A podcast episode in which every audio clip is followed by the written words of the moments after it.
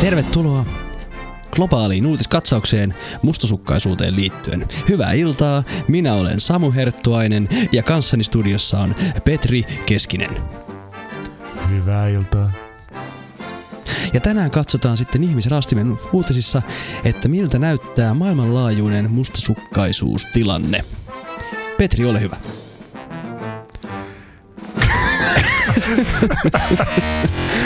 Tequila!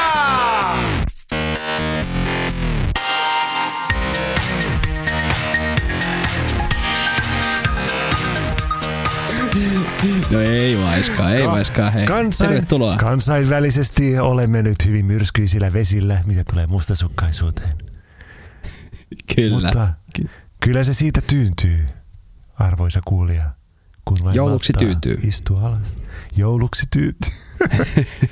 Oli vähän yllättävä aloitus. Oliko yllättävää? No, mutta tervetuloa kaikki tutut ja tuntemattomat Ihmisraastin podcastin 14. jakson alkuun. Olemme siis saapuneet ensimmäisen kauden toisiksi viimeiseen jaksoon ja kyllä tämä vähän ainakin minua henkkohti jo jännittää, että mitäs me keksitään sitten kaudella 2. Vai mitä, Petri? Niin, nyt vähän jännittää. Onko mitä ideoita seuraavalle kaudelle vai vedetäänkö tolleen uutismeiningillä sekin sitten? Voisi olla kova. Vedetään vaan uutisia. Niin, kaikki on aina mahdollista. Jos ihmiset laittaa palautetta asiaan liittyen, että haluavat uutisia, niin sitten ruvetaan tekemään uutisia. Katsotko sä muuten uutisia? Mä en ole kattonut, mä en muista miten ne puhuu siellä nykyään. Se on aika rentoa nykyään. Mutta en mä onko se silleen, chill hei, mitäs tänään maailmalla hei? Onks? Oo, totta kai. Skene? Ei se ole mikään rap-ohjelma. Eikö? Onko mikä kello 10 skene tänään? Mut joo. Niin. Mutta niin kuin tuossa alussa vähän vihjasinkin, niin tänään sitten ollaan menossa tuohon mielenkiintoiseen kulttuuriseen tai globaaliin näkemykseen mustasukkaisuudesta. Mutta ennen kuin mennään tähän jaksoon sisälle, niin normaali tapaan, Pete, kerrohan se tässä vaiheessa, mitä meille kuuluu, mitä sulle kuuluu. Ihan hyvin menee, mutta itse nyt juuri hetki sitten tajusin, että mulla on vähän nälkä. Ja pitäisi tämä podi äänittää, että saa nähdä, tuleeko mulle miten kova nälkä tässä. Mutta onneksi mulla on täällä kaurapuuroa. No niin. Okei. Se on aina hyvä. Hetki ottaa pieni kaurapuuroannos, kun Ihmisraastin laitetaan äänitykseen. Onko Samulla mitään sydämellä näin? Lauantai-iltana.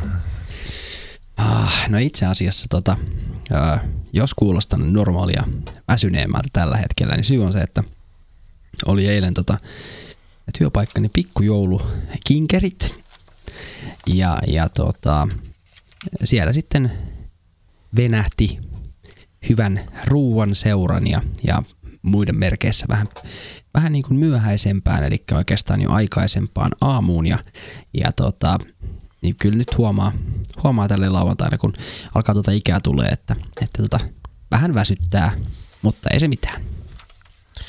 Ei se haittaa, kyllä sä vedät sen alla höyryillä sitten, mitä jäi jäljelle ja sillä mennään. Kyllä mä nakuttelen täällä bisseen koko ajan. No totta kai sä nakuttelet. Ei tarvitse mitään höyryjä olla.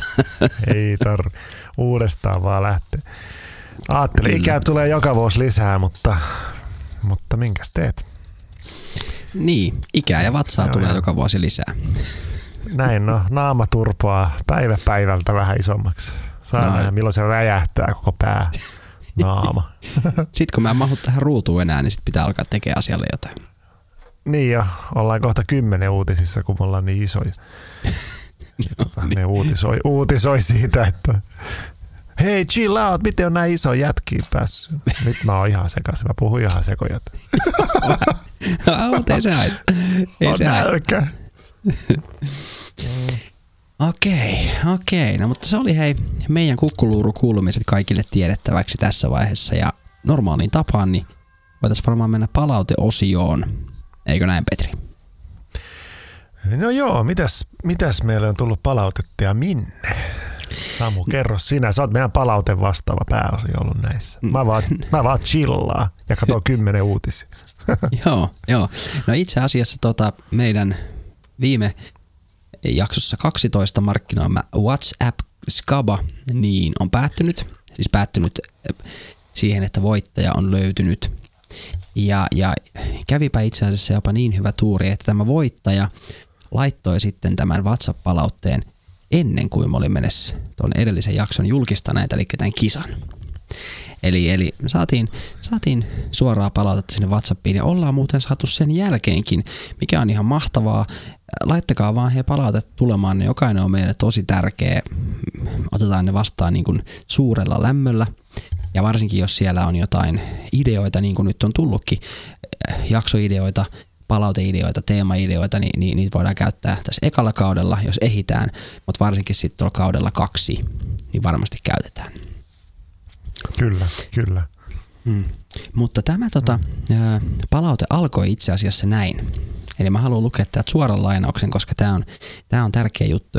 Eli tämä palautteen antaja otti yhteyttä meidän WhatsAppiin sen vuoksi, että hän oli kuunnellut meidän jaksoja ja hän oli kuullut itsestään puhuttavan Ihmisraastin podcastissa ja hän sen takia halusi sitten vähän avata vielä tätä asiaa meille.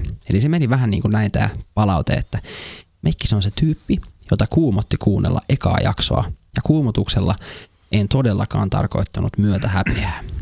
Tulin siihen tulokseen, että kuumotus johtui siitä, että pelkäsin oman suhtautumiseni Petriin muuttuvan. Eli tavallaan mä kävin sitten viestittelyä tämän henkilön kanssa ja hän siis kertoi, että käsitys ei ole muuttunut. Eli hän on jollain lailla, Petri tuntee sinut omasta elämästään ja häntä oli jännittänyt ehkä kuunnella niitä jaksoja sen vuoksi, että hän ajatteli, että kerrotko sä jotain sellaisia asioita, että hän alkaa näkemään tai ajattelemaan sinusta eri tavoin. Niin, mukava kuulla, että näkemys ei ole muuttunut, mutta ymmärrän kyllä, että minkälaisia paljastuksia mahtaa tulla ja varmaan niin kuin ehkä pelko on siinä ollut, että tuleeko jotain negatiivista esiin, mitä ei tiennyt ja se olisi tietysti sääli varmaan sitten. Voisi olla hankala hyväksyä jostain semmoista tasolla. Mutta onneksi ei ole muuttanut. Enhän mä ole tässä ihmisenä muuttunut muuta kuin parempaan suuntaan podin myötä. Joo. Joo, se oli tosi kiva palaute häneltä ja hän sitten heitti siinä vielä kierrepallon meille, mistä puhutaan tässä palauteosiossa myöskin ja itse asiassa se linkittyi tosi hyvin tähän globaaliin tavallaan katsantoon mustasukkaisuuteen liittyen. Eli sitten hän laittoi erikseen tällaisen kysymyksen, mitä hän toivoi, että me voitais sitten pohtia tässä, mitä me juuri nyt tässä tehdään. Eli täältä tulee jälleen kerran suora lainaus. Sano vaan. Ei, anna mennä vaan. Joo. Mä menisin röyhkästä, mutta eipä kehannutkaan. Omaan mustasukkaiseen parisuhteeseen toi twistinsä sellainen puoliso, että hän epäili mua pettämisestä aiheetta aina väliajoin ja petti sitten itse ja vielä useamman kerran. Tää ei ollut nätti ero ja en usko, että voisimme vieläkään asiasta puhua, vaikka tapahtumista on jo 10 vuotta. Tässä teille pohdittavaksi, että miksi joku käyttäytyy näin. Mitä me Pete ajatellaan? No, siinäpä onkin pureksittavaa. Kyllähän mä tuosta valitettavasti itseäni tunnistan siinä, että olen itse epäillyt ja ollut mustasukkainen omasta kumppanista, mutta sitten olen itse päätynyt pettämään, että olen ollut itse myös semmoinen kumppani toiselle, että ei välttämättä hyvä asia, ei hyvä asia. Joo, mutta miksi ihmistä joutuu pettämään? Siinäpä on iso kysymys. Siihen on varmaan useampia eri syitä, mutta jos lähdetään miettimään sitä mustasukkaisuutta, niin me ollaan aikaisemmissa jaksoissa puhuttu siitä, kuinka se mustasukkaisuus etäännyttää tavallaan ne fiilikset ja muuta, niin kuin, että ne etäännyttää niitä kumppaneita toisistaan. Kyllä. Ja veikkasin, että siinä vaiheessa, kun ihmiset henkisesti etääntyy, niin silloin voi etääntyä myös fyysisesti. Ja muutenkin, tai yleensä vaan etääntyy niin kuin henkisesti tai fyysisesti ja molempia. Niin mä veikkasin, että sitten tavallaan sitä joutuu pettämään, koska ei ole enää sitä connectionia siihen kumppaniin niin vahvasti kuin toivoisi. Joo, en tiedä. Se on yksi useista syistä ainakin. No, mutta mitä sitten että onko se niin, että jos itse kykenee pettämään, on pettänyt jopa, niin aiheuttaako se sen, että tavallaan se pettäjä tarkoituksella aina epäilee myös vastapuolta pettämisestä? Siis tarkoitatko nyt, jos ymmärsin oikein, niin eli tavallaan kyllähän itselle kävi ehkä silleen, että kun oli pettänyt ja pystynyt jopa pitämään salassa sitä, niin siitä tulee sitten se, että ei luota enää itseensä niin kuin sitten parisuhteessa välttämättä niin helposti, kun on itse mokannut näin pahasti, jos näin voi sanoa, niin tavallaan sitten se luottamus häviää niin kuin myös itseen, että voiko enää luottaa itseensä, kun niin kuin on päässyt tekemään, on käynyt tuolla lailla, niin ehkä sitä kautta sitten tulee myös se, että sitten on mustasukkainen niin kuin sen takia. Okei. Okay. Niin eli mutta siis niin kuin, et sä ehkä ymmärtänyt, mitä mä meinasin. Mä jotenkin jäin miettimään sitä, että niin kuin, et kun on itse pettänyt, niin kuin tää meidän kuulija tässä palautteessa kysyi, niin miksi se sitten se pettäjä epäilee sitä toista pettämisestä? Eli onko se just, no tavallaan sä vastasit siihen äsken ihan oikein, mutta niin kuin sä teit jotenkin sen sitä kautta, että kun ei luota itteensä, niin sitten ei voi luottaa myöskään siihen toiseen. Niin, että tavallaan se kumpuaa siitä. Joo, juuri sitä mä vierasin, että kyllä sitten on mustasukkainen. Eli se on ainakin yksi syy, miksi sitten epäilee toista, että kuinka luottaa toiseen, kun ei luota enää itseensäkään. Niin sitten tavallaan sen heijastaa siihen toiseen, sen epäluottamuksen itseen.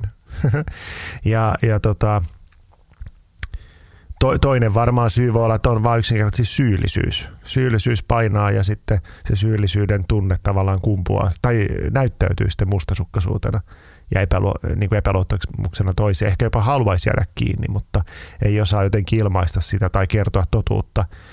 Niin sitten tavallaan se sekoilee sitten mustasukkaisena sen takia. En tiedä, sekin voi olla yksi syy. Joo. Mitä luulet? Mutta onko se jotenkin silleen sitten, että ajatellaanko me niin, tai ajatteleeko sä, Petri, niin, että se pettäjä haluaa jäädä kiinni siitä pettämisestä?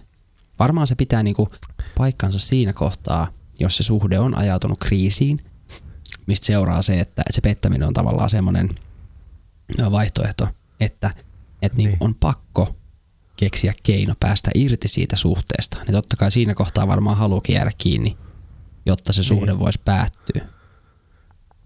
Niin. Kyllä mä uskon, että siinä voi olla sitäkin, että tavallaan se pettäminen on niinku semmoinen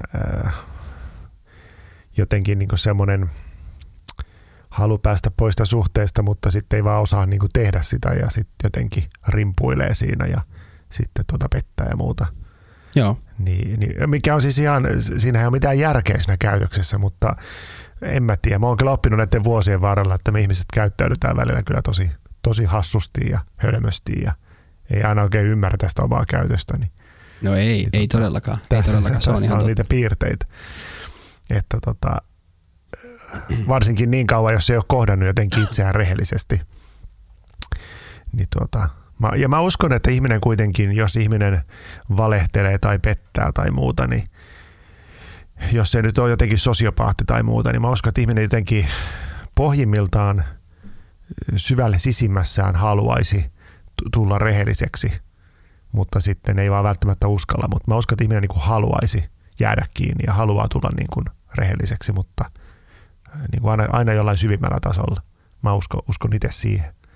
Joo, se on hienoa tuollaista ehkä mun mielestä lapsen uskoa, koska kyllä mä voin sanoa, että no en mä tiedä, kyllä mä oon joskus ollut tilanteessa itse, missä mä oon pettänyt ja mä oon kyllä siitä halunnut jäädä kiinni ja on yrittänyt jälkeeni peittää, mutta saatana on kiinni jäänyt siitä huomaan. Ei tietenkään, mäkään niinku tavallaan halunnut jäädä kiinni, mutta meinaankin nimenomaan sellaisella niinku, jollain niinku alitajuisella kierrolla tavalla, että sä et itekään oikein tunnista sitä tarvetta, että sä haluat jäädä. Nyt on taas hippileiriohjaaja vauhdissa. Onko hippiä? Lopeta! Sinänsä sä haluaisit jäädä kiinni, vaikka sä et haluaisit, mutta sä haluaisit. Mitä? Kuunteles nyt. Tuut meidän kanssa nyt yhteiselle leirille, niin käsitellään tämä asia kunnolla. Niin käydään tämmöinen nyt interventio tähän liittyen. Mm. Pidät mua kädestä kiinni, mä soitan kitaraa ja syödään vaahtokarkkeja. Joo. Just näin, mä silitän sua vähän tästä ja tuolta. Nyt kuunnellaan tämmöistä. Sulalla silittelet. Hyvää musiikkia tässä. Joo. Okei. No sellaista.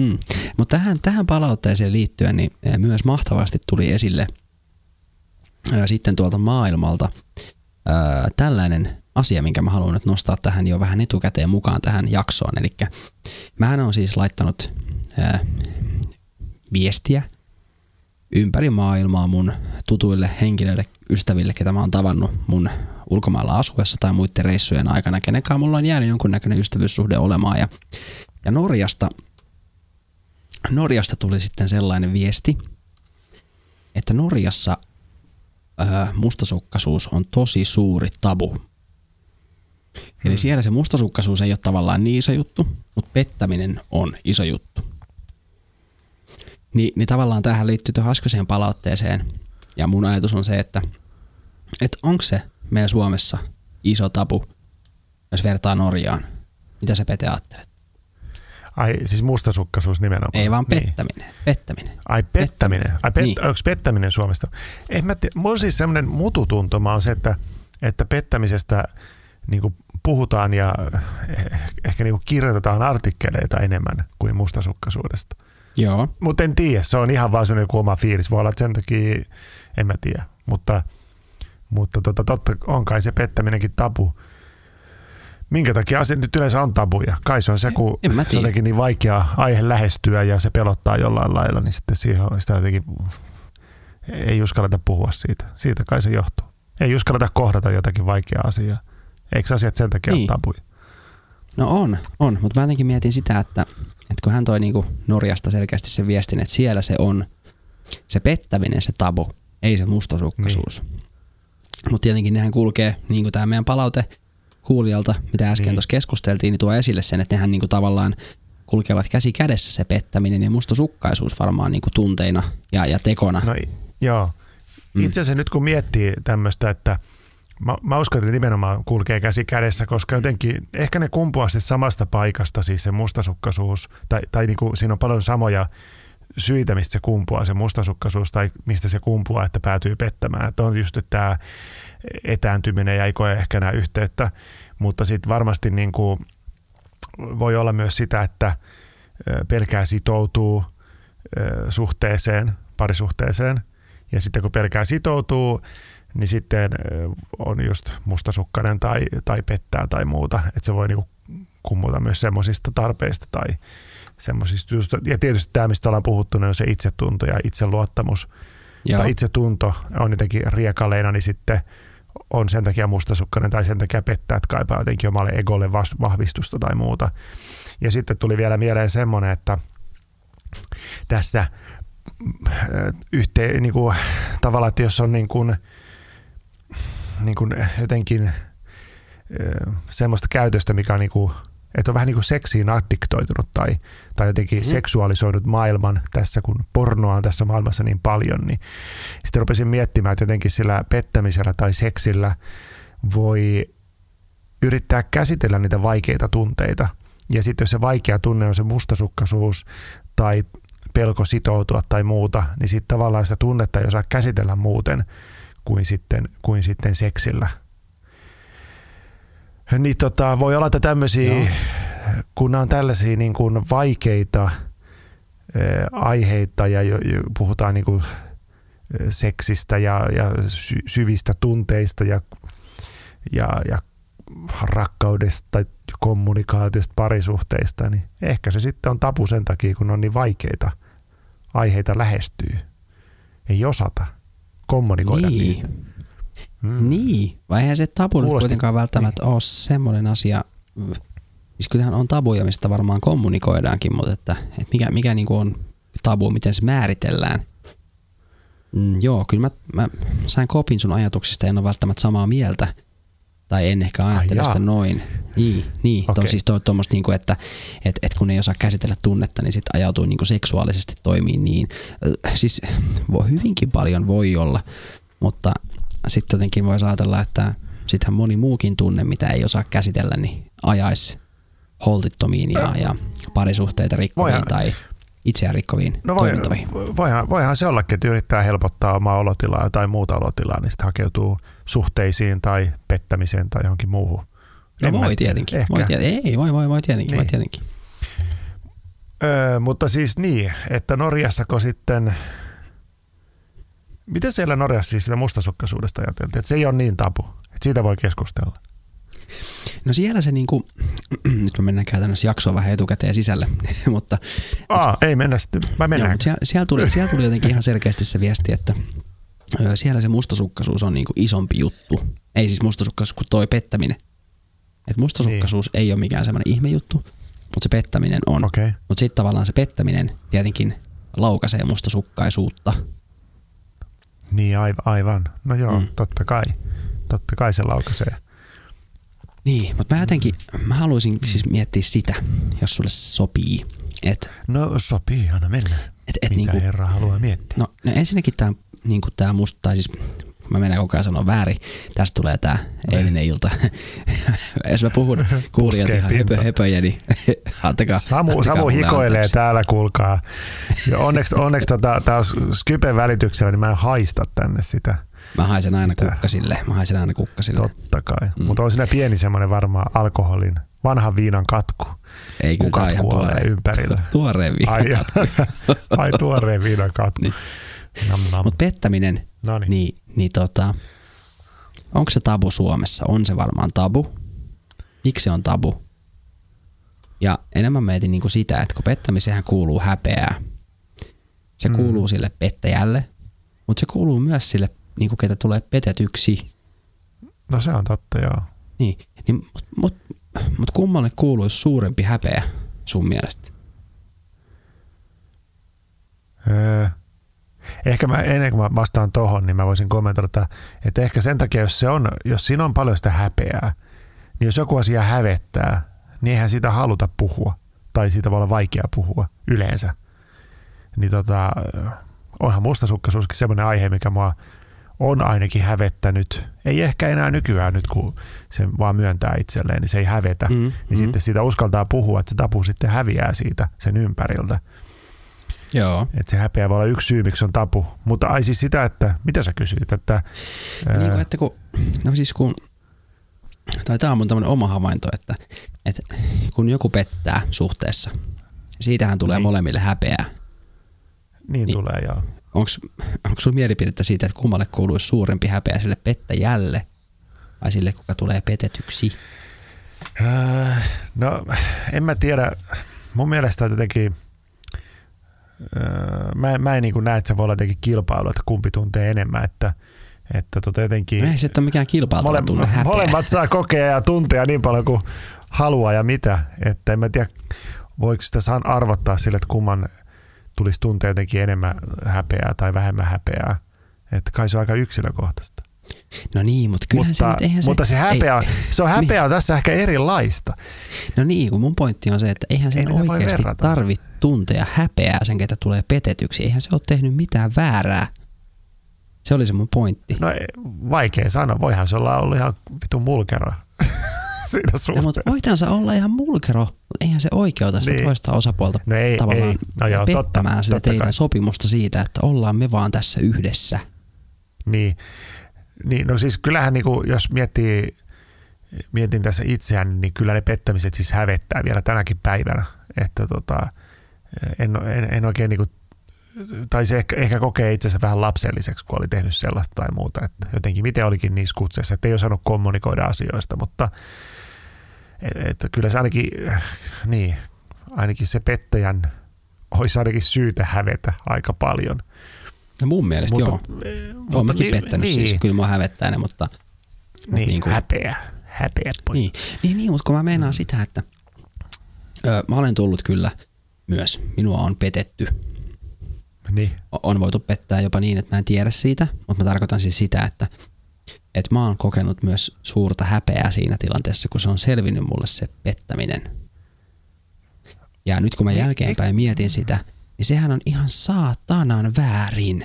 Että mun täytyy tuntea häpeää siitä, että mun niin kuin ex-puoliso on tötöily jotain. Niin mä en ymmärrä, miksi sä tunnet häpeää. Mä tuntisin ehkä vihaa tai katkeruutta tai jotain, mutta miksi häpeää? Mikä siinä hävettää? Onko se joku semmoinen, että se jotenkin kolahtaa jotenkin miehisyyteen tai johonkin sellaiseen? En mä tiedä, kolahtaako se miehisyyteen vai ihan vaan siihen inhimillisyyteen tai siihen niin kuin ihmisyyteen siitä, että niin kuin ei ehkä ymmärrä, miksi toinen on tehnyt niin, miksi toinen on rikkonut sen, mistä ollaan sovittu, että pidetään yhdessä kiinni. Mutta siitä tulisi ehkä surulliseksi, mutta se on hyvä kyllä. Miksi se hävettää? Kyllä se mua ainakin hävetti. Voisiko se olla joku sellainen, että jos on niinku jotenkin, että se niinku, vähän niin kuin, että jos on niinku parisuhteessa, niinku haluaa olla parisuhteessa ja kaikki yhteisö tietää, että sä oot parisuhteessa ja kaverit tietää, että sä oot siinä tietysti parisuhteessa. Ja sitten jos tulee vaikka ero, niin joitakinhan myös voi hävettää ero. Joo, hävettää. Varmasti. Niin tavallaan, että nyt niin jotenkin olen menettänyt kasvoni, kun en ole onnistunut suhteessa, parisuhteessa. Mm. Voisiko siinä olla tavallaan syynä se, että jos toinen pettää, niin sitten kokee häpeää siitä, että ei ole jotenkin onnistunut siinä parisuhteen rakentamisessa. Kokee epäonnistuneen. No varmaan sitäkin. Kyllä mä voisin sanoa sen, että kyllä mua on tavallaan niin kuin mun avioero hävettänyt ja niin kuin jotenkin olen kokenut kaikista semmoisista merkityksellisten suhteiden erosta sitä, että niin kuin mä oon taas mokannut jollain lailla, niin. Vaikkakin se vaatii aina molemmilta sen mokan, mutta siitä huolimatta. Joo, niin. En tiedä. Ehkä siinä on semmoinen ja miettiä. Joo, ehkä siinä on semmoinen erohäpeä tyyppinen juttu sitten. Kokee epäonnistuneen, niin sen takia kokee häpeää. Niin. Joku, sen mä ehkä pystyisin jotenkin tästä poimiin näin yhtäkkiseltä. Joo. Mitä sä purskuttelet siellä, ottaako koville? Voi sanoa, kuulijat, Samu puhaltelee tuolla aika paljon. Aika hapoilu. Mitä aaltoja. Kauhean. Joo. No, mutta toivottavasti tämä pohdinta vähän vastasi meidän kuulijan palautteeseen siitä. Tämä on kyllä sellaista utopiaa nyt tämä meidän keskustelu, että ei mitään järkeä. Mutta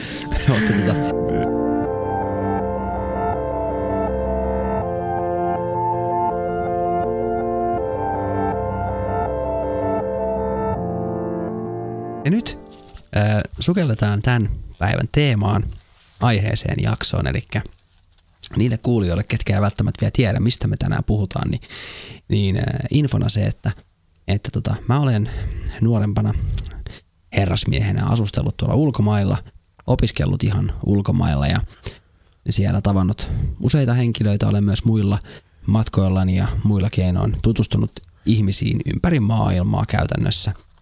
Ja mä olen näille ihmisille useammallekin laittanut siis viestiä, kysymyksiä liittyen mustasukkaisuuteen, koska meille heräsi jakson 11 aikana, mikä oli tämä Reetan, eli tämän psykologin ja psykoterapeutin haastattelu, niin silloin hän toi esille kulttuuriset erot mustasukkaisuudessa, suhtautumisesta siihen ja niin kuin näin.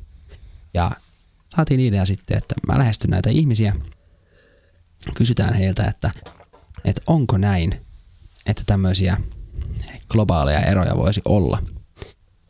Ja laitoin siis tosi monelle viestiä, kaikki ei vastannut, eli mä en ole heidän mielestä ollut ehkä niin hyvä tyyppi, mä omasta mielestäni on ollut, mutta kuitenkin saatiin vastauksia Australiasta, Kiinasta, Norjasta, niin kuin äsken puhuttiin, Hollannista, Espanjasta, Ranskasta, Venäjältä, ja tietenkin meillä itsellämme on ehkä suomalainen näkemys tähän asiaan. Ja nämä oli ihan siis näistä maista olevia henkilöitä. Olevia henkilöitä, ketkä asuu siellä, on asunut siellä tai niin kuin näin on ja tuntevat sitä kulttuuria, ymmärtävät sitä kulttuuria ja he jotenkin kommentoi niihin mun kysymyksiin liittyen mustasukkaisuuteen. Olivatko nämä henkilöt siis suomalaisia vai? Ei, he on siis paikallisia. Siis no on niin, joo, okay. Kiinalainen Kiinassa, Australian Australiassa ja niin edelleen. Kiinalainen. Shanghai. Shanghai, haja. Chinese. on liian väsynyt. En ole käynyt Kiinassa, en tiedä. Että tämän jälkeen pääsekään Kiinaan. En enää pääse. Kiinassa kuunnellaan nämä podi. Vetää sua. Ching-ha-ping-pong. Mikä se on? Jinping. Se niiden presidentti. Jackie Chan. Xi Jinping. No joo, kuitenkin.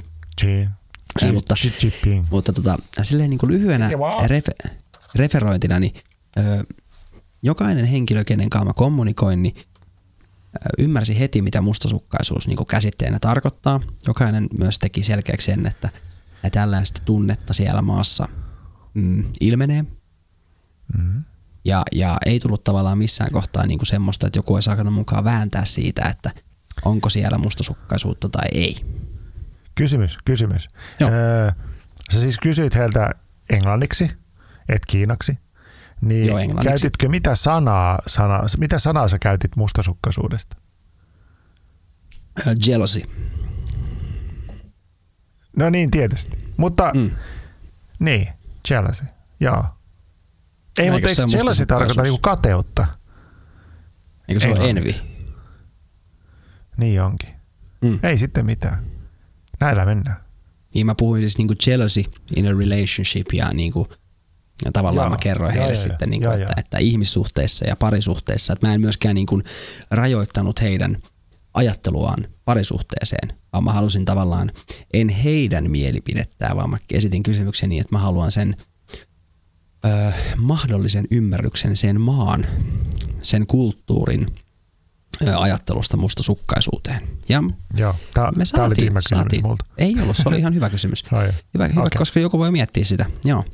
Niin, mut mä olen poiminut siis hyvinkin pitkistä viesteistä.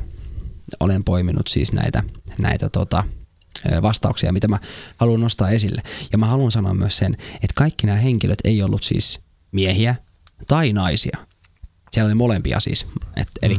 Elikkä niin kun olemme saaneet niin kun myös eri sukupuolilta vastauksia. Ja esimerkiksi tämä aivan ihana, paljastan sukupuolen muuten muuta, daami Australiasta, niin hän järjesti ihan tällaisen kyselytuokion hänen omille paikallisilleen ystävilleen. Oho.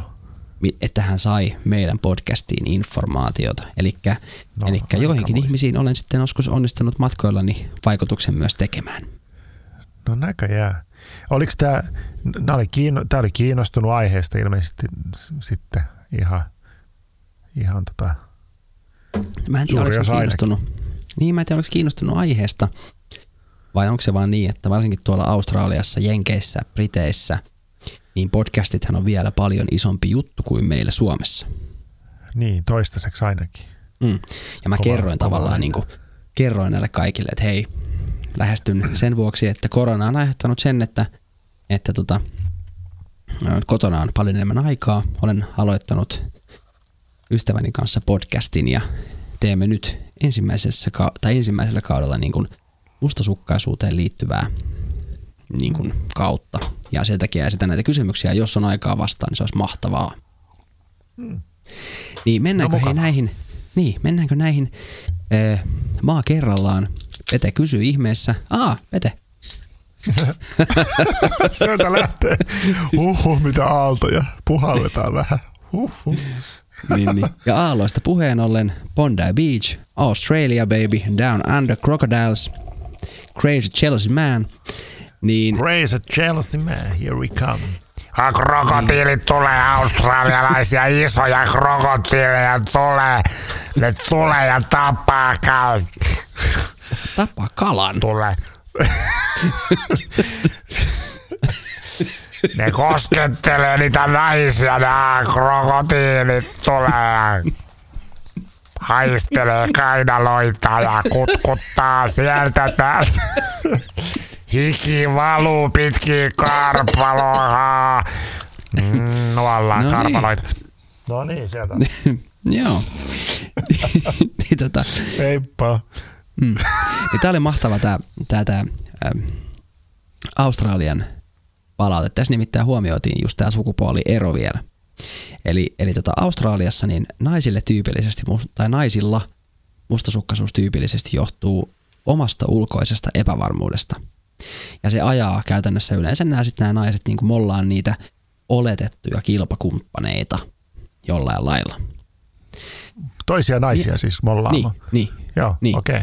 Vähän niin kuin silleen, että mähän on vaikka, hän heitti jotenkin mahtavan kommentin, että niin kuin tyypillisesti voi sanoa vaikka omalle miehelleen, että mä oon tuohon verrattuna ihan playboy-pupu.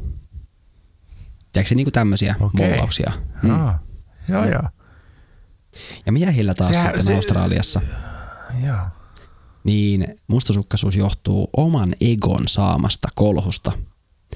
Eli jos vaikka miehen puoliso ei kiinnitä tarpeeksi huomiota mieheen, tai jos hän käyttää aikaa esimerkiksi miespuolisten ystävien kanssa tai jonkun harrastuksen parissa, niin se voi aiheuttaa taas miehille sitä mustasukkaisuutta Australiassa. Mitä me ajatellaan tästä? Jotenkin nyt itse kun sanoit, mitä sanaa sä käytit, niin ehkä se ei ollutkaan sitä tyhmä kysymys, koska mulle tulee ekana mieleen nyt se kateus, just se envy niin kuin, näistä tilanteista. Et jotenkin, että sähän niin kuin oot kateellinen nimenomaan. Että jotenkin, niin. Jos mä mietin omaa mustasukkaisuutta, niin se ehkä on vähän erilaisia ajatuksia. Että tässä on tosi paljon kateutta. Ja totta kai nyt silleen tässä on semmoista itsensä vertaamista muihin. Ja sitten varmaan sitä epävarmuutta omasta ehkä ulkonäöstä nyt tässä niin kuin näillä. Ja sitten jotenkin yritetään tukea sitä omaa egoa mollaamalla muita, niin kuin nyt naiset tässä palautteessa. Joo. Ja sitten miehillä taas toi kolhu, niin että jos ei saa sitä huomioon toisaalta, no joo, ei. No, mutta siitähän sä puhut itse. Sä oot puhunut, että, niin puhukin, että sun mustasukkaisuus on just sitä, että sä oot tarpeeksi huomioon. Että käytännössä niin, totta. Että ei niinku, mä en usko, että se mun käyttämä termi on silleen ollut väärä, että se olisi voinut sekoittaa näitä ihmisiä, koska kyllä kaikki alkoi puhua siitä asiasta. Joo. Ei, en mä sitä tarkoittanutkaan. Vähän tarkoittanut, paha mieli. Menen itkemään suihkuun, kuuntelemaan Coldplayta. Ei ollut, ei, meidän on mitään sellaista. Sulla on nyt itsetunto ongelmia siellä. Ei oo. Ei Samulla ole sellaisia. Niin, joo, totta. Siihen mä kyllä samaistuin. Et siitähän siinä on kyse, että kaipaa sitä huomioon toiselta tai ehkä kaipaa sitä, niin kuin, sitä ajatusta siitä, mikä ehkä itsellä olisi parisuhteesta ja sitten kun se ei toteudu, niin sitten on mustasukkainen ja näin. Niin. Joo. Toi on kyllä mielenkiintoinen. Mä en tiedä, onko mä tuntenut ketään, joka... En tiedä. Onko mä joku, että mollaisi niin kuin ikään kuin toista ihmistä tukeakseen omaa niin kuin ekoaan tai muuta. No onhan niitä kuullut varmasti. Mä en ole varmaan semmoinen kuitenkaan. Kyllä mä ymmärrän ton. Mäkin jotenkin ehkä ajattelen, että toi voi enemmän olla kauniimman sukupuolen tämmönen toimintamalli. Voi olla myös hyvin väärässä. Älkää naiset, polttako rintaliivejä. Ja jos poltatte, niin lähettäkää valokuva taas Petrille. Se voi kuvailla mulle. Terveisiä. Mun ystävä... Chinkulle. Mun kuulijalle tiedoksi, että mun ystäväri, joka kuuntelee tätä podia, niin sanoi, että jos Samu vielä kerrankin tuo tämän rintsikka-asian esille, niin hän ilmoittaa Samu jonnekin kurssille, jossa opetetaan vähän näitä. En mä tiedä, mitä siellä pitää feministisyyttä ehkä, en mä tiedä. Tai rintaliivien polttamista ehkä, en tiedä. Katsotaan niihin kurssille, sä joudut. Polttokurssi, joo. Niin. Jännä, hyvin jännä. Viikonloppukurssi. Niin joo. Niin, mitä sä sanoit? Että niin, kyllä. Niin, eli kyllä mä jotenkin ajattelin, että se voi olla semmoinen, tai että on ehkä joskus jopa törmännyt siihen, että nainen mollaa toista naista. Nainen. Ehkä sen oman epävarmuuden vuoksi, en mä tiedä. Niin. Voihan se olla, että jos mieskin olisi kovin ulkonäkökeskeinen, niin, tai jotenkin just kokee, että pitää kehua vaikka omaa varallisuutta. Ehkä se voisi olla semmoinen miehelle semmoinen tyypillisempi, että mulla on enemmän rahaa kuin tuolla, koska se miehen arvo usein mitataan siinä, että kuinka paljon mies tuottaa rahaa tässä yhteiskunnassa. Joskus se tuntuu ainakin siltä. Tuo on hauska ajatus, koska mä en ole koskaan taas niinku itse jotenkin ajatellut sitä noin. Se voi olla, mutta mä oon ehkä aina ollut niin perse auki tai niinku huonossa duunissa. No siis, mä oon ollutkaan saadaan hemmetin köyhä, mutta ehkä sieltä on tullut siis semmosia, niinku semmosia, että on joutunut haastamaan sitä omaa semmoista asemaa tai mielikuvaa siitä, kun on yhteiskunnassa köyhänä, niin sitten tavallaan se on välillä ollut vaikeaa jotenkin, että kun en nyt tienaa tarpeeksi tai jotain semmoisia. Nythän mulla menee ihan hyvin taas, kun olen töissä kokoaikaisesti, enkä ole osa-aikatöissä. Niin. Joo. Mutta palataanko Australiaan tässä kohtaa? Palataan vielä hetkellisesti. Australiaan. Joo. No. Sitten hän toi esille tämmöisen tosi mielenkiintoisen jutun. Elikkä Australiassa on nyt viime aikoina noussut tosi suureen yhteiskunnalliseen keskusteluun tämmöinen termi kuin pakottava kontrolli parisuhteissa. Ja tämä oli ihan semmoinen, että mä oli pakko tavallaan ihan jo kääntää, vaikka englantia suht hyvin omasta mielestäni osaan, eli tämä oli tämmöinen Coercive Control, eli Coercive Control, eli se on siis semmoinen termi tai tapa tai niinku tämmöinen asia, eli huomiotta suhteessa jääneet miehet pyrkii kaikin keinoin kontrolloimaan omaa puolisoaan niin kuin mustasukkaisten tunteiden vallassa. Ahaa, tämähän on tosi mielenkiintoista, että siinä on niin kuin tullut termi, koska tavallaan toi termi olisi ihan tervetullut meillekin, koska tuollaista kuitenkin varmasti tapahtuu. Me ollaan puhuttu tässä podin kauden aikana just tästä, kuinka se mustasukkaisuus voi niin kuin aiheuttaa se, että haluaa kontrolloida toista ja niin kuin justiin tolleen, että se on ihan niin kuin semmoista pakkomielteistä ja muuta. Niin ja henkiseen väkivaltaa viittaavaa. Tai siis ei edes viittaavaa, vaan se on minun mielestä kyllä henkistä väkivaltaa, se on pakottavaa kontrollia.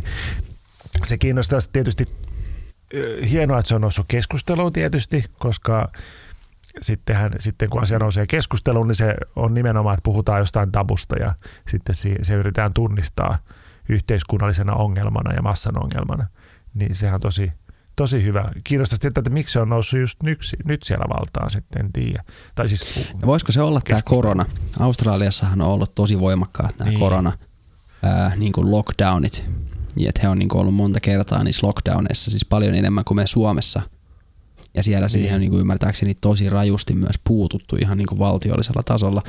Ehkä jälleen kerran myös meillä Suomessa näin marraskuun lähestyessä loppua, niin olisi ehkä taas aika tehdä peliliikkeitä, koska aika suuria määriä on, mutta en tiedä, onko se alkanut koronasta vai onko se vain jostain muusta syystä noussut esille, niin sitä en osaa sanoa. Kyllä siinä varmasti se on, että kun on lockdownit ja sitten tavallaan se henkinen pahoinvointi lisääntyy ja sitten myös kun vietetään paljon keskenään sitten niin kuin enemmän aikaa kuin tavallisesti ja varmaan niin kuin jotenkin sitten se, kun yhdessä koetaan sitä semmoista yhteiskunnallista tai globaalia itse tässä tapauksessa pahoinvointia, niin varmaan se voi ilmetä muun muassa tämmöisenä pakottavana kontrollina tai muuta, niin kuin, että ikäviä juttuja. Miksi ihmiset eivät menemme niin sekaisin asioista välillä? En tiedä. Joo, mä en tiedä. Mutta siis loppuyhteenvetona oli se, että Australiassa uskalletaan ja siellä voi myös keskustella mustasukkaisuudesta. Eli se ei ole siellä mitenkään ihmeellisesti tabu. Ei varmaan, jos siinä uskalletaan tämmöinenkin asia nostaa esiin kuin pakottava kontrolli. Niin kyllä. Joo. Ja sit pysytään nyt siellä kaukomailla, eli mennään Kiinaan Shanghai. Tässä kohtaa. Operaatio Shanghai. Operaatio Shanghai. Basilasta tuttu. Kyllä. Niin, tämä oli tosi mielenkiintoinen juttu. Eli Kiinassa mustasukkaisuus ei ole koskaan kahden ihmisen välinen asia, vaan se on vähintään kahden tai jopa useamman perheen välinen asia. Eli siihen siis kuuluu näiden suhteessa olevien henkilöiden niin kuin vanhemmat ja myös isovanhemmat ja niin edelleen. Ja se näkyy siis kaikissa niissä niin kuin parisuhdeasioissa, tunneasioissa ja muissa. Ja niin kuin tämä niin kuin suhde vaikuttaa siis kaikin tavoin näihin vanhempiin sekä isovanhempiin. Ja tästä johtuen tämän henkilön mielestä niin Kiinassa ei osoitetakaan rakkautta samaan tapaan kuin esimerkiksi meillä Euroopassa tai vaikka Jenkeissä. Mitä ajatuksia herättää?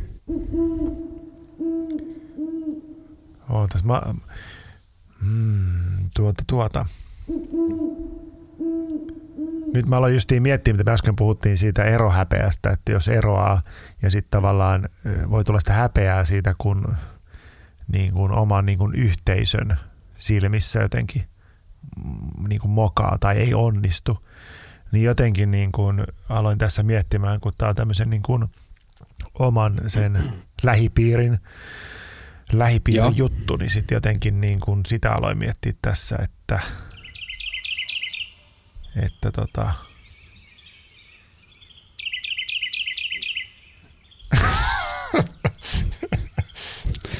No, mitä? Ei mitään. En mä puklaa, älä pelkää. Puhaltaa. Niin Joo. Niin. Haluatko mä avaan tätä vielä vähän lisää, koska siis tää niinku... Avaa vähän. Tää selitti, joo. Siis tää selitti niinku jotenkin tän, että Kiinassa kiinalaiset ei välttämättä ymmärrä sitä tai tiedä sitä aina, että onko se rakkaus niin kuin, ja välittäminen aitoa, vaan suhteita, parisuhteita ja muita tavallaan aloitetaan oman sosiaalisen statuksen niin kuin, nostamiseksi. Ja silloin tavallaan suhde voi olla niin kuin, välttämättömyys, vaikka siinä ei olisi oikeasti niin kuin, rakkautta ja välittämistä.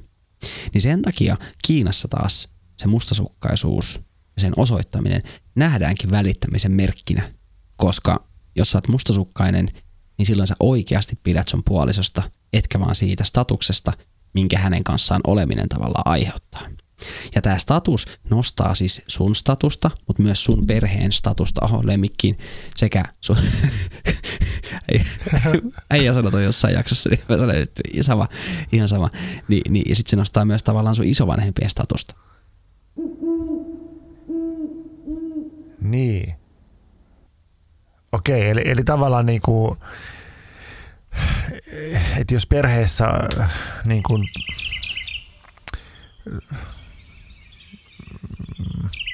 onpas jotenkin vaikea ajatella tätä nyt silleen, että tavallaan, niin, että kaikki mitä perheessä tehdään tai tapahtuu, niin se vaikuttaa niinku koko siihen lähipiiriin. Joo, kyllä. Että ehkä mä yritän nyt jostain syystä ajattelen sitä, että niinku yritän samaistua tähän asiaan silleen, että jos nyt vaikka tulee se avioero, niin sitten tavallaan niin kuin se oma perhekin voisi hävetä sitä jollain lailla, kun tavallaan oma lapsi mokaa. Se ei Suomessa tuskin näin käy, mutta ehkä Kiinassa se voisi olla, kun avioliittokin on jonkunlainen status kuitenkin sille, että on päässyt naimisiin ja muuta, niin sitten jos tulee ero, niin sitten se on koko perheen niin kuin häpeä siellä.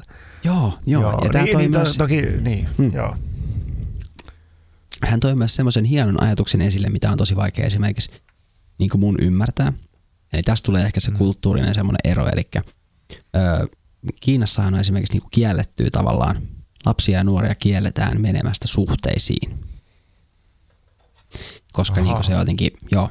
Ja tavallaan idea on se, että niin kauan kun opiskellaan, ei ole suhteita. Vasta sitten saa mennä suhteeseen, kun on saatu työpaikka. Ja sitten kun mennään suhteeseen, niin sitten pitää heti mennä naimisiin, saada lapsia.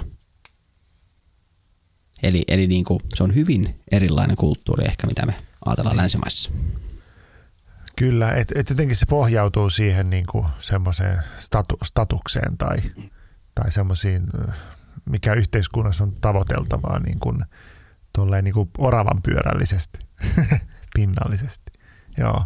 Toinen, mitä mä jostain syystä alan miettiä, mä en tiedä sanoa tähän mitään uutta, mutta jotenkin mietin sitä uusia perhejuttua, mistä ollaan puhuttu. Joo. Uusia perhekuvioita ja muuta. Ja siinähän niin kuin tulee sitten useampi ihminen siihen mukaan ja sitten varmaan siellä voi se mustasukkaisuus jakautua ikään kuin ihmisten kesken. Että tavallaan sit se ei olekaan vaan niin kuin justiin yhden henkilön taakka, vaan niin kuin sit siihen tulee niitä ihmisiä enemmän, niin sitten sitä mustasukkaisuutta niin kuin myös tapahtuu enemmän niiden henkilöiden, koko sen porukan välillä. Joo, kaikki joutuu siihen mustasukkaisuuden niin kuin jotenkin vetovoimaan mukaan.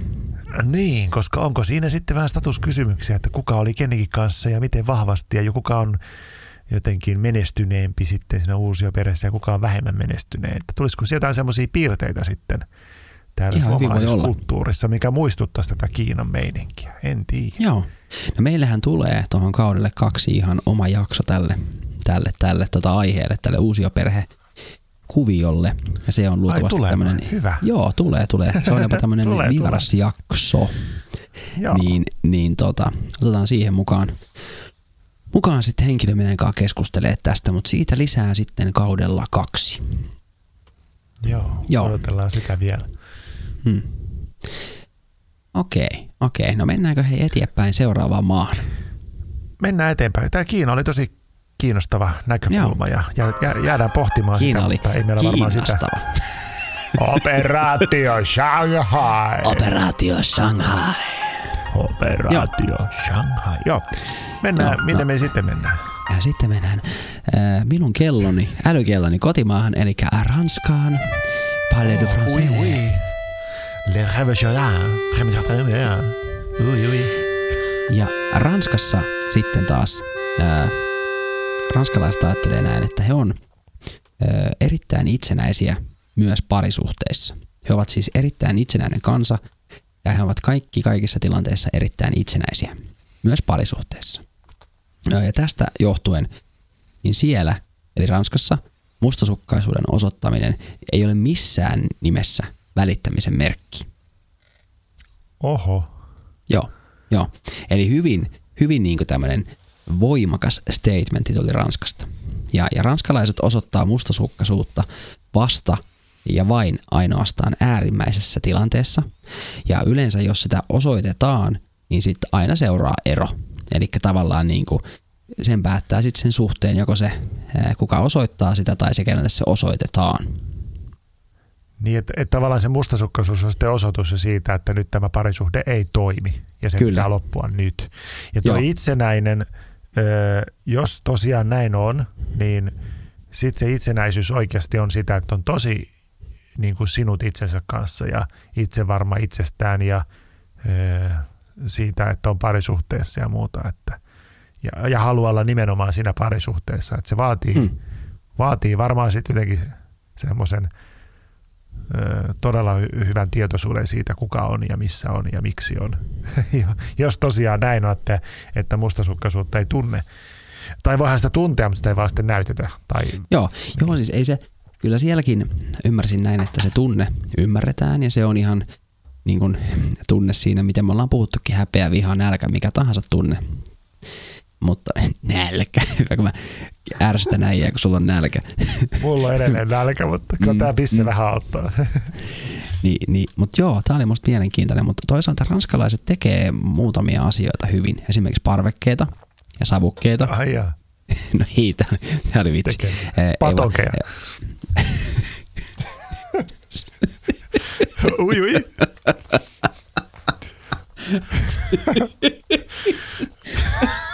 No, mitä? Mä vaan niväsin. Ai joo, kyllä. Samu puhaltaa tuolla. Ihan hapoilla.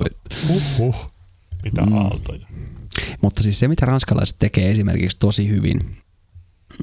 Mähän olen esimerkiksi ite niinku... Onko se ranskalainen parveke, mukaan ranskalainen keksit? No miksi se nimi olisi ranskalainen parveke, jos ei se olisi? No onko ranskalaisten keksintö? On. Pommes frites. No siisti. Jatka toki. Joo. Niin siis se mitä ranskalaiset tekee tosi hyvin oikeasti on lapsien nukuttaminen, pienen lapsen niin kuin nukkumaan oppiminen. Meillä on suomalaisilla ja muillakin mailla tosi paljon siihen suuntaan niin kuin opeteltavaa. Eli opetetaan pienet lapset ihan alusta pitäen nukkumaan omassa huoneessa, omassa sängyssä ja niin edelleen, että vanhemmatkin sitten saavat nukuttua.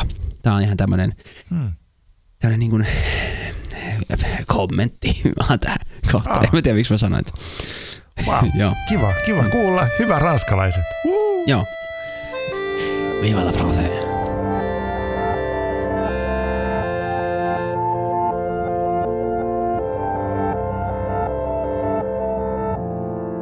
Mutta hypätäänkö hei sitten Ranskasta lähestulkoon siihen naapurimaahan, eli Hollantiin? Oho, siitä mä en tiedä oikein mitään. Mä en osaisi puhua hollantia. Tai siis edes matkia sitä. En mä osaa puhua mitään näitä kieliä. Mutta. Niin. No, Hollantihan on mulle mun toinen kotimaani. Eli se on se paikka, missä mä oon pidempään asustellut silloin nuoruudessa. Ja oikeastaan kun sain tämän vastauksen sieltä niin pystyin oikeastaan sen päättelemäänkin, että näinhän se asia oikeasti Hollannissa varmasti on. Eli miten? Elikkä joo, tämä hollantilainen henkilö vastasi mulle näin, että tämä tämmöinen inhimillisyys ja maanläheisyys, niin se näkyy Hollannissa myös tämän mustasukkaisuuden suhteen. Eli he suhtautuu mustasukkaisuuteen aika silleen keveästi ja ainoastaan semmoinen niin kuin äärimmäinen mustasukkaisuus on sitten niin kuin tuomittavaa tai paheksuttavaa. Ja hollantilaiset jotenkin ajattelee niin, että on ihan tervehenkistä osoittaa mustasukkaisuutta, jos joku sitten kohdistaa kiinnostusta niin kuin jonkun henkilön puolisoon. Mutta silloinkin tavallaan se, sit niinku se tilanne tavallaan laukastaan silleen, että se sanotaan vähän niin kuin ääneen, että hei, että flirttailetko sinä minun puolisolle tai jotain vastaavaa, niin sitten se niinku, tilanne laukeaa siitä. No sit se ei ole kyllä yhtään tabu, jos sen pystyy heti ottaa keskustelua, että mitäs hemmet, se olisi siistiä, oispa hienoa. Tai onhan sitä ehkä yrittänyt joskus, onkohan mä yrittänyt ottaa ehkä jonkun asian puheeksi jossain baarissa ja hirveässä Twitterissä, mutta ei sitä kyllä voi varata tuolla sen tilanteeseen, mutta toihan on tosi hienoa. No joo, mutta toisaalta Hollanti on kyllä semmoinen maa, että jos ei siellä ole käynyt tai viettänyt aikaa, niin suosittelen lähtemään. Siellä on kyllä hyvin sellainen boheemi, suvaitseva meininki, mikä mun mielestä olisi ihana, kun se leviäisi tänne muuallekin Eurooppaan ja maailmaan. Mä haluan Hollantiin, koska toi olisi siistiä. Toihan kertoo siitä, että siellä uskalletaan kommunikoida vaikeista asioista heti. Ja tietysti sitten, kyllähän Suomessakin varmaan uskalletaan, mutta se menee aika nopeasti. Käsiruhu kysyy nakkikiskalla tai jotain, en mä tiedä, mitä minua syyttelet siinä, mutta no ei välttämättä. Mutta niin. Joo, toi voisin kyllä ottaa ohjenuoraksi itselle tulevaisuuteen, että kun se tilanne tulee, niin heti vaan avaa suusa, että nyt minusta tuntuu tältä. Ja minä näin tämän tilanteen näin ja mulla on tämmöinen historia. Kuunnelkaapa tätä podia, jos alatte tietää, miltä minusta nyt juuri tuntuu. Ja sitten ehkä se voisi tosiaan vapauttaa sen tilanteen. Siistiä. Joo, ihan. Tämä oli musta jotenkin semmoinen, odotin tätä vastausta, mutta musta oli mahtava saada se vielä sitten ihan kirjoitettuna vastauksena. Hollannista vielä, niin Hollannissa jotenkin ajatellaan, niin se mustasukkaisuus koetaan niin, että sehän on sitten kuitenkin sen mustasukkaisen henkilön ongelma. Ja se tulisi hänen ratkaista se mustasukkainen niin kuin tunnetila niin joko itsekseen tai keskustelemalla puolison kanssa tai sitten hakeutumalla esimerkiksi terapiaan. Eli tälleenkin se tosi niin kuin boheemisti siellä niin kuin ajatellaan. Että se jotenkin se antoi vahvan statementin niin, että jos puoliso ei osoita tai aina mitään syytä sille mustasukkaisuudelle, niin silloinhan se on juuri vain sen kokijan ongelma. Ja olen täsmälleen samaa mieltä. Ja näin se kuuluu olla. Kyllä. Hyvä Hollanti. Ja vaikka se puolisokin antaisikin vähän syytä, jos nyt se ei ole niin kuin nyt silleen selkeästi, mutta tavallaan, että jos siinä nyt tulee sellaista, että sitä asiaa ehkä vähän ärsyttää, niin se voi johtua kuitenkin lähtökohtaisesti siitä, että se mustasukkaisuuden kokija ei ole niin kuin jotenkin yhtään käsittelyssä tai muuta, eikä osaa ilmaista sitä, joten sen takia just pitäisi mennä hakemaan apua, jotta pystyisi sanottaa sitä omaa tunnetilaansa sille kumppanille ja kertoa, mikä sen aiheuttaa ja muuta, ja puhua se auki. Niin tavallaan joo, tämä on se, näin se pitäisi ollakin. Näin se pitäisi ollakin, joo. Niin, että kyllä. Joo, kohtaa omat jutut ja käsittelee ne ja oppii niistä. Joo. Okei, no hypätäänkö sitten Espanjaan, mikä ei olla saatu vielä espanjattaria tänne meidän äänityksiin pelkillä mustilla sukilla, mutta haku on päällä. Laittakaahan muchachokset, eikö mikä se on? Muchacho! Viesti. My nachos! Aletaan ihmettelee. Kyllä. Joo. Sombrero päähän. Onko espanjalaisilla sombrero? On. Eikö ne ole meksikolaisia? Ei. Se on meksikolaisilla. Onhan mullakin, mehän nytkin sombrero päässä itse asiassa. No niin onkin. Joo. Joo. Mitä ne? Okei, Espanjasta kuuluu tällaista viestiä, että espanjalaiset miehet eivät ole mustasukkaisia, mutta maassa esiintyy hyvin paljon naisiin kohdistuvaa lähisuhdeväkivaltaa. Ja tämä oli semmoinen juttu, mikä musta ei ollut kauhean looginen kommentti, koska ainakin Suomessa, ainakin mun oman ammatillisen sekä henkilökohtaisen elämän kokemuksen mukaan, niin Suomessa on kaksi syytä lähisuhdeväkivallalle, tai kaksi yleisintä syytä on päihteet ja mustasukkaisuus. Ja niistä lähtee aina ne tilanteet. Niin, joo, ja miksi siellä on paljon? Kyllä. Niin, ja ne kietoutuu kyllä keskenään varmasti yhteen, niin kuin päihde ja musta. Me ollaan puhuttu niistä aikaisemmissa jaksoissa. Niin ollaan. Jaksossa 8 varsinkin. Peli. Kyllä. Joo. Niin. Niin musta ei tää jotenkin, mä mietin, että eihän se voi olla niin. Eihän se jotenkin voi olla niin. Niin. Miksi? Sitten, jos se olisi niin sitten sen väkivallan pitäisi kummuta jostain niin kuin muusta syystä, joka niin mistä syystä? Siitä vaan, että se olisi puhtaasti väkivaltaa, että nauttii väkivallasta tai en mä tiedä, joku tasa-arvo juttuasia. En tiedä, mikä se syystä olisi. Joo. Ehkä ne on vaan kännissä koko aikaa sitten, ne miehet siellä. Ei. No mutta ei sekään kyllä se ei niinku, minusta ei kauhean väkivaltaista saa, ja mähän on kuitenkin koko ajan päissäni kun ankka. Niin se on kyllähän totta. Koko aikaa se puhaltaa tuolla ja riehuu, mutta ei se väkivaltainen ole. No en mä siis kyllä ole. Samu. Temperamenttinen mä olen kyllä, mutta. Se sä oot joo. Paitsi mulle, kun en mä tiedä. Voi mä sullekin oon sullekin tiukasti sanonut sit, kun oon vaatinut. Ootko? Oot, kyllä Watson sanoo. Oot. Chillaa Watson, älä riehu, ota Snickers. Ota. Mitä tää on taas kyllä niin hämärä jakso oikeesti, että ollaan niin väsyneet, että kehtaako niin pitäisi julkaista. Operaatio Shanghai. Niin, mutta mennään hei takaisin Espanjaan. Onhan toi vähän ristiriitainen. No eikö se ole aika ristiriitainen? Tuli jotain muuta? Tuli. Infoa. Ja, mutta sitten sieltä tuli tämmöinen taas, että espanjalaisten miesten mielestä he haluaa niin kuin tämmöistä kunnioitusta heidän puolisoilleen. Ja he vaalii heidän puolisoillensa kunniaa ja puolustaa heidän niin kuin kunniaa niin voimakkaasti. Niin ainakin sanoo. Se on kaunis ajatus. Niin no, en tiedä. Todellisuutta.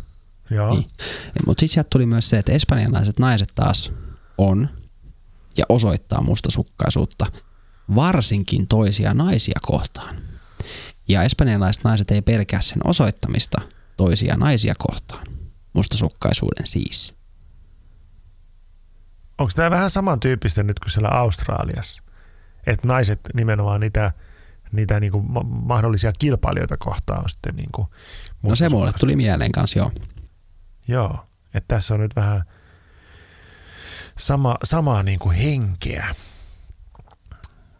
Ja niin en mä tiedä mitä, totta kai nyt Suomessakin on tarkoitus arvostaa puolisoa ja kumppania, mutta en mä tiedä. Sitten samaan aikaan kuitenkin ollaan väkivaltaisia naisia kohtaan. Siinä on kyllä ristiriitoja. Paljon se on aika iso ristiriita, joo. Niin joo. Mutta mun on pakko muuten heittää tähän väliin tämmöinen ihan off the top of my head kommentti, että mulla on kyllä ihan huippupuoliso himassa. Ihan vaan tämmöinen välikommentti. Mä oon tavannut sen kerran ja mä oon samaa mieltä. Että se on ihan totta. Kuka tuollaista jaksaa katsella, niin ei, se vaatii olla aikamoinen. Se vaatii kyllä pitkää pinnaa. Ja hänellä tuntuu olevan sellainen. Hahmolla pitää olla hahmo. Niin, kyllä. Se on ihan totta. Mutta joo, toi oli kyllä ristiriitainen toi. Silleen siis niinku tosi mahtava palaute Ja kiitän taas tätä henkilöä siitä, että hän niin kuin vastasi, mutta hän toi esille sen, että siis siellä on niin kuin nyt tosi paljon ollut se lähiaikoina ihan lehtijutuissa se lähisuhdeväkivalta. Eli siellä puhutaan siitä. Ja hän jopa vähän niin kuin kysyi multa, että puhutaanko Suomessa ihan siitä, että miten väkivaltaista siellä on tällä hetkellä. No eihän tietenkään puhuta, kun meillä on täällä omia ongelmia, mutta, niin kuin, mutta ehkä siihenkin vaikuttaa tämä korona. En tiedä.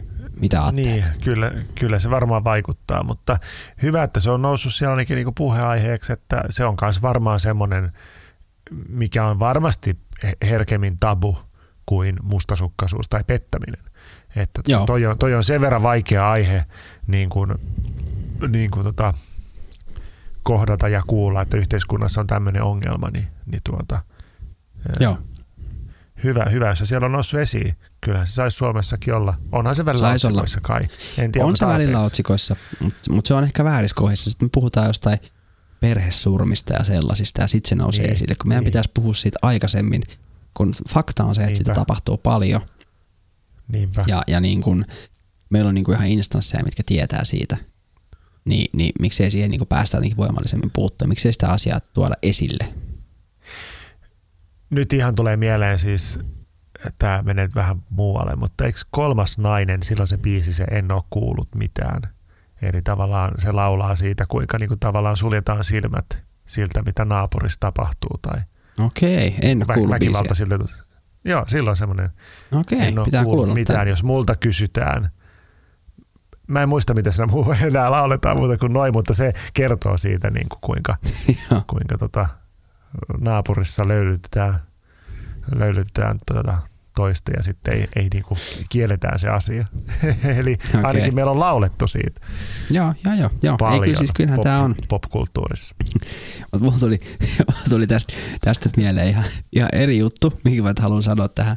No, anna tulla. Näin tämmöisen lehtijutun joskus useampi vuosi sitten. Jallussa. Että ei ollut Jallussa, muistaakseni. Miesten ja naisten erot ystävyyssuhteissa. Ja se meni näin, että puoliso on ollut odottamatta yön niin kuin pois kotoa juhlimisen jälkeen. Ja aamulla kun tulee kotiin, niin sitten kotona ollut puoliso kysyy, että missä olet ollut? Mihin puoliso vastaa, että kaverin luona yötä. No. Mies soittaa, tämä mies mikä on ollut kotona, mies kun soittaa naisensa kavereille, niin kukaan heistä ei osaa vastata siihen asiaan mitään. Sitten kun nainen soittaa miehensä kavereille, niin kaikki 10 sanoo, että se on ollut siellä, 2 väittää, että se on edelleen siellä. Ei ollut. Aivan. Bastet. No joo. Kyllä. No mutta joo. Mennäänkö hei Norjaan, eli Pohjoismaahan? Lähetään Norjaan. Joo. Mitäs siellä sanoo? No tuossa palauteosiossahan vähän puhuttiin siitä jo, että siellähän Norjassa se pettäminen on iso tabu. Ja tää, tavallaan tämän vastauksen antaa tietenkin ymmärtää, että se pettäminen monesti aiheuttaa sitten myös sitä mustasukkaisuutta. Tai aiheuttaa semmoista mustasukkaista käytöstä. Kyllä. Mutta hän toi kuitenkin esille semmoisen näkökulman, että Norjassa niin pääosin mustasukkaisuus nähdään ja koetaan itse asiassa niin kuin vain 2 tavalla. Eli se voi olla joko sitä välittämisen osoittamista, että on mustasukkainen, tai sitten se voi olla tosi semmoista myrkyllistä, joka voi aiheuttaa vainoamista tai semmoista muuta rajua äärimmäistä käytöstä. Ja koska Norjassa kuitenkin suhtaudutaan niin kuin ihan tunteiden näyttämiseen sille inhimillisesti ja ymmärretään siitä, niin siitä johtuen siellä myös uskalletaan näyttää mustasukkaisuutta. Niin, no tässä tulee just se, että on olemassa sitä, mistä me ollaan puhuttu näissä jaksoissa, että on sitä semmoista, voiko sä nyt sanoa sitä tervettä mustasukkaisuutta tai sitä, mikä pysyy niissä hyvissä niinku hyvän maun rajoissa ja sitten on sitä sairaaloista. Eli kyllä, se on just tämmöistä. Siinä on ne 2 erilaista tapaa tuntea mustasukkaisuutta, jos sitä tuntee. Tai sitten ei koe ollenkaan sitä. Niin. Joo. Tämä oli ehkä semmoinen, mä jäin miettimään sitä, että Norja on kuitenkin sen verran lähellä, että voiko meillä erota ne kulttuuriset ajatukset siihen mustasukkaisuuteen ja tunteiden näyttämiseen liittyen. Mutta kyllähän ne jo tämähän jo osoitti, että ne eroaa, koska eihän me Suomessa ehkä suhtauduta tuohon tunteiden näyttämiseen jotenkin noin tolleen niin kuin humaanisti, mitä hän toi esille. Niin, mä uskon, että Suomessa on silleen, että me kyllä suhtauduttaisiin niihin humaanisti, jos niitä vaan tuotaisi esille. Että kyllä mä koen, että ei suomalainen nyt silleen tuomitse niitä tunteita tai muuta, mutta jostain syystä me ei silti uskalleta tehdä niin kuin Hollannissa, että otetaan heti kissapöydälle. Että niin kuin ei vaan uskalleta tehdä sitä. Ei uskalleta lähteä kommunikoimaan, mutta en mä koe, että suomalainen on jotenkin myöskään semmoinen tuomitseva kuitenkaan. Tai en tiedä, mulla on semmoinen fiilis. No joo, voi se olla. Ehkä se johtuukin siitä, että niitä tunteita ei vaan näytetä. En mä sitä ajatellut koskaan noin. Mm. En mäkään, nyt tuli mieleen vaan, että kyllä mä uskon, että se on niin. Me suomalaiset ollaan kuitenkin ihan fiksuja. Samu puhaltaa taas. Aallot lyö vittu kylkeen. Vatsassa heiluu. Äkkiä lisää kaljaa koneeseen. Ne tunteet kurissa. Otetaanko hei sitten vielä rakas itänaapurimme Venäjä. Noho. No Venäjällähän on tämmöinen, mulla oli tämmöinen ajatus itselläkin, mutta sain vahvistusta siitä, että siellähän vähän niin kuin noudatellaan edelleen semmoista meidän nykysuomalaisten mielestä niin kuin vanhankantaista kulttuuria parisuhteissa ja niin kuin muutenkin näissä sukupuolirooleissa. Eli miehet on tämmöisiä miehiä, machoja ja naiset on taas niin kuin naisellisia, meikkaavat ja niin edelleen. Ja myös tavallaan sitten sitä kautta niissä parisuhteissa noudatellaan vähän tämmöisiä perinteisempiä juttuja.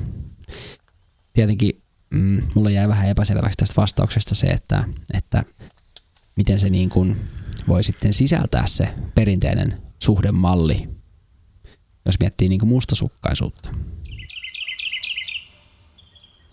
Ai siis mitä? Niin, että se on perinteinen malli, että kuinka se voi sisältää. Eikö se nimenomaan voi silloin sisältää mustasukkaisuutta? Joo, siis koska totta kai sisältää. Niin. Joo. Ei, mutta mulle jäi epäselväksi, että miten sitä siellä näytetään. Se mulle jäi epäselväksi siis perinteisessä mallissa. Eiköhän kertonut sitä sitten. Niin. Ei kertonut.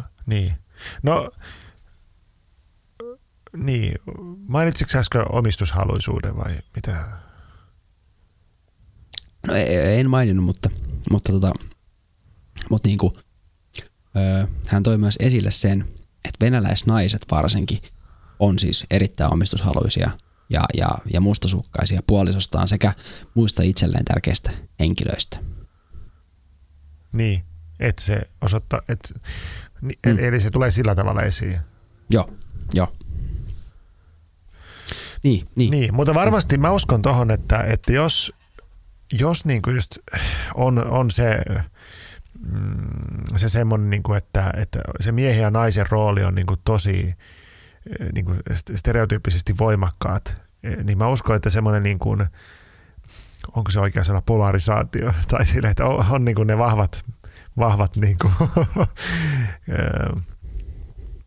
vahvat käsitykset siitä, millainen miehen tulee olla ja millainen nainen tulee olla, niin mä uskon, että se on yksi semmoinen keskeinen asia, mikä aiheuttaa sitä mustasukkaisuutta, kun sun pitää jotenkin niin kuin olla jotain, mitä sä et välttämättä ole ja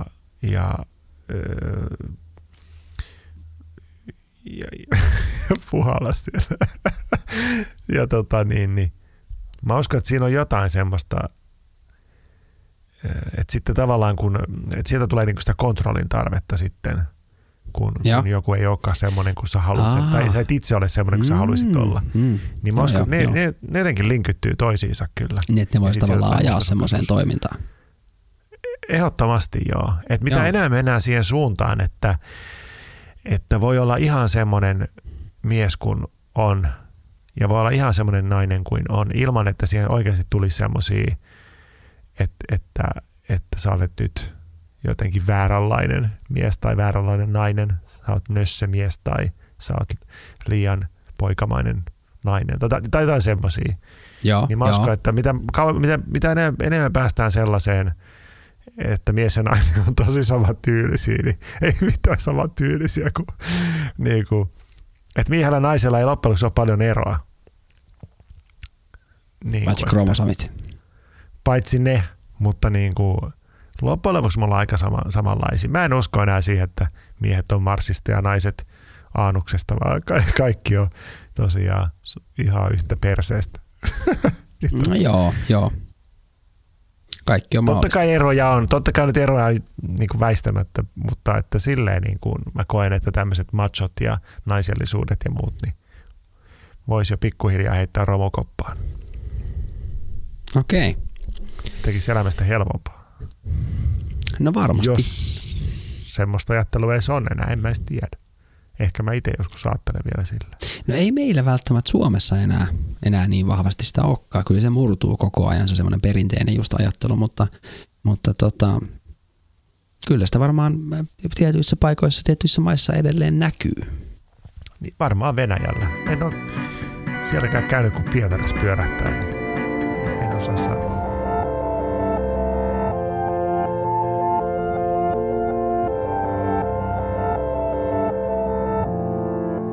Mutta oikeastaan tässä oli niinku nämä maat ja niiden nämä tärkeimmät nostot.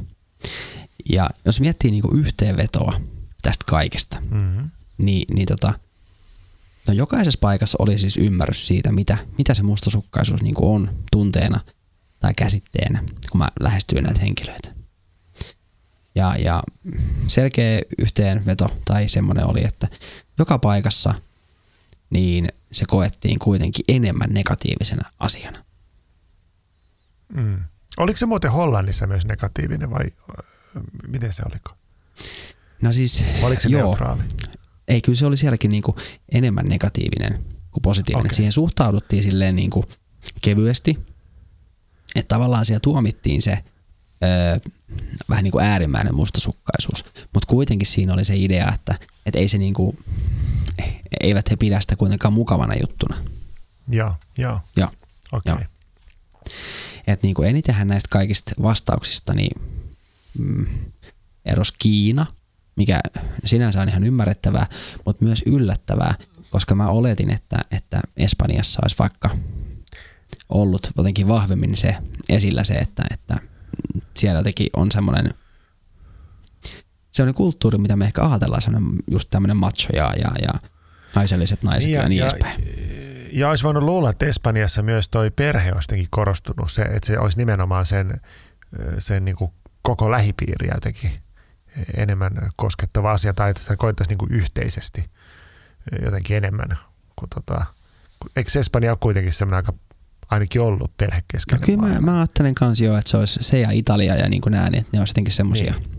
En mä tiedä, onko se... Mutta toki niin. Meidän otanta aika loppujen lopuksi pieni, kun nyt puhutaan vaan niinku yksittäisistä henkilöistä, mutta silti. Joo.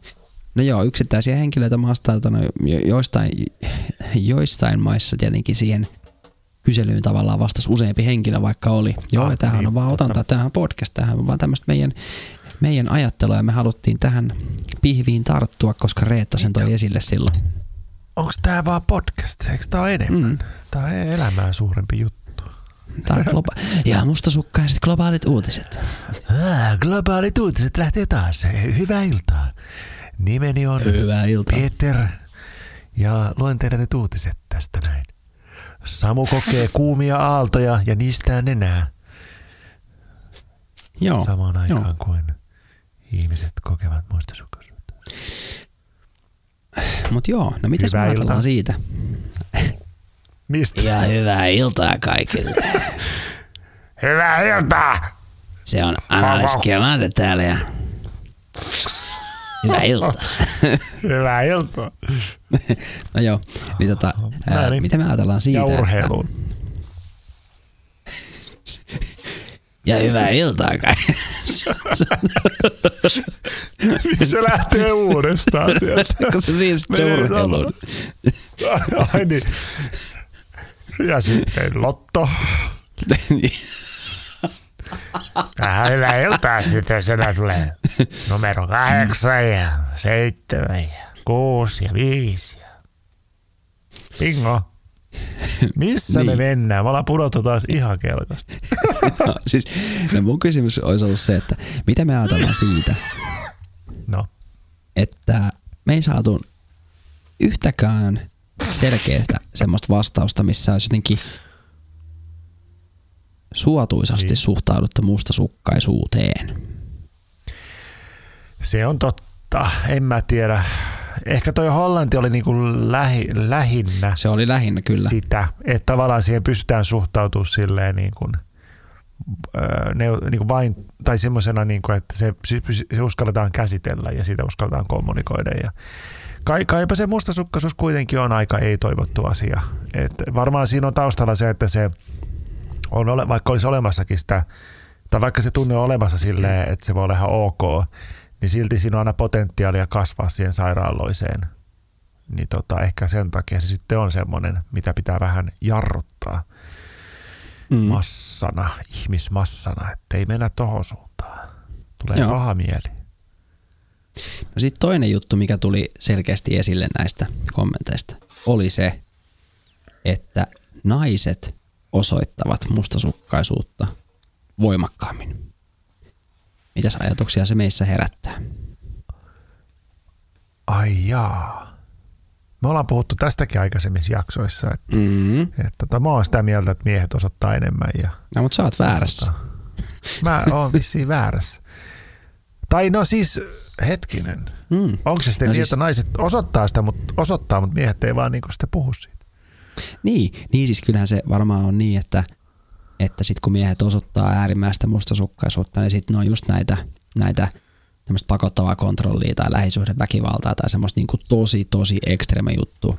Mutta niinku, että tavallaan kun nämä puhuu mustasukkaisuudesta nämä henkilöt, niin tosi moni toi esille sitä, että naiset osoittaa sitä, näyttää sitä, uskaltaa naiset, näyttää sitä. Naiset. Operaatio Shanghai. Operaatio Shanghai. En mä tiedä, voihan se, miksi se nyt olisi sitten niin, en tiedä. Tai mä jotenkin haluan nyt tässä kyllä sanoa vaan, että miehet ei vaan jotenkin kommunikoi sitä tarpeeksi ajoissa tai ei tunnista sitä tunnetta ja sitten se jää jotenkin käsittelemättä, mutta voi olla, että mä oon ihan hemmetin väärässä. Ehkä nainen on jotenkin sosiaalisempi. Sosiaalisesti erilainen olento sitten kuitenkin, vaikka jos mä puhun, että me ollaan samanlaisia, niin ehkä meistä ollakaan. En minä tiedä enää. Mutta joo. Joo, ja sitten se viimeinen harmillinen selkeä yhtenävä tekijä oli se, että niin kuin moni ihminen toi esille näitä äärimmäisen mustasukkaisuuden ilmentymiä eri puolilta maailmaa, eli just tätä lähisuhden väkivaltaa, vainoamista, tämmöistä Sherlock Holmes-meininkiä, tämmöistä niinku ihan ylimenevää viestien tutkimista ja vastaavaa, niin se on aika globaali käsite sekin sitten niinku, ainakin tämän pienen otannan perusteella. Niin, et sen takia se varmaan onkin sen siellä negatiivisen puolella, kun se menee sitten tähän pahimmillaan, niin siinähän se syy sitten on, että siihen ei voi suhtautua silleen jotenkin, että se olisi nyt millään lailla hyvä asia. Tai siis ollaan puhuttu, että se voi olla jollain lailla hyvä asia, mutta pääosin niin negatiivinen. Joo, kyllähän tässä siis niin kuin oli useampi paikka, maa, henkilö, ketä sanoi, että sitä voidaan myös heidän maassaan ajatella välittämisen merkkinä. Norja, nyt en muista ulkoa, mutta Kiina ja Australiastakin muistaakseni tuli semmoista niin kuin infoa, että siellä se voi olla myös, niin kuin, jos sitä haluaa kääntää, niin myös positiivinen signaali välittämisestä. Niin, kyllä. Mut joo, tää oli hei mun mielestä ihan tavallaan hassun hauska katsanto globaalisti mustasukkaisuuteen, vai mitä Pete? Oli joo, vaikka aaltoja selkeästi tulee kyllä nyt joka suunnasta lyö kylkeen ja on väsymystä ja sekoilua ja kaikkea muuten. En tiedä. Mutta tässä kohtaa hei jaksoa, niin mun älykello kertoo, että nyt me ollaan saapumassa Ihmisraastin podcastin loppujuontoon. Ja hauska ajatella, että me ollaan toiseksi viimeisen ensimmäisen kauden jakson lopussa. Tietenkin mehän ollaan Pete joulujakso, uusivuosijakso kyllä tekemässä, mutta sehän ei kuulu tähän jaksoon yksioon enää. Eli seuraava jakso siis on viimeinen. Kauteen yksi. Niin, mitä mä sanoin? Jakso on yksi. Jakso on yksi. Mä ei kuulu jaksoon yksi, mutta se kuuluu ehkä sitten jaksoon 3, jossa puhutaan sitten uutisista ja hikikarpaloista ja krokotiileista ja analeksista ja vittu purjeveneistä. Joo. Niin, joo, siis... Niin mitä sitten? Niin, se joulujakso tehdään ehdottomasti. Niin. Ensi jakso on viimeinen kauden viimeinen jakso. Niin, kauden viimeinen, ensimmäisen kauden viimeinen jakso. Eikä tiedetä, tuleeko se joulujakso sitten. Ainakaan se ei tule heti viikon sisään kauden päättymisestä, vaan se tulee sitten jossain vaiheessa. Tulee pieni hiljaiselo siinä sitten. Se tulee jouluksi. Se tulee jouluksi. Se on meidän lahja kaikille meidän kuulijoille. Niin jo, ette kuule meistä vähän aikaa. Saatte olla rauhassa. Ei vaan se jakso. No joo, ihan sama. Ai siis se jakson lahja. Niin. No niin, no joo. Ehkä se onkin järkevämpi. Joo, olisiko näin? Operaatio Shanghai. Mutta nyt koska ensimmäinen jakso päättyy seuraavaan jaksoon, niin laittakaa meille hei enemmän vielä palautetta, ideoita ja muita kakkoskautta ajatellen. Elikkä kakkoskaudella me ei rajata ihmisraastimen teemaa niin tiiviisti kuin tässä ekassa tähän mustasukkaisuuteen. Mehän ollaan aika voimakkaasti niin kuin laajennettu tätä ajatusta, mutta kakkoskaudella me ei rajata sitä kuitenkaan yhden teeman ympärille. Eli me tullaan puhua uusioperhekuvioista, me tullaan puhua varmaan ammattijutuista ja kaikenlaisista myös mustasukkaisuuteen liittyvistä asioista. Niin laittakaa meille nyt palautetta hei meidän Instagramiin, Twitteriin, meidän Facebook-sivulle. Kaikissa se on Ihmisraastin _podcast, miten te löydätte meidät. Ja sitten tietty on tämä meidän podipuhelin, eli laittakaa sinne WhatsAppiin viestiä. Numerohan oli kaikkien tuntema 046 904 2222. Eiks näin, Pete? 046 904 2222.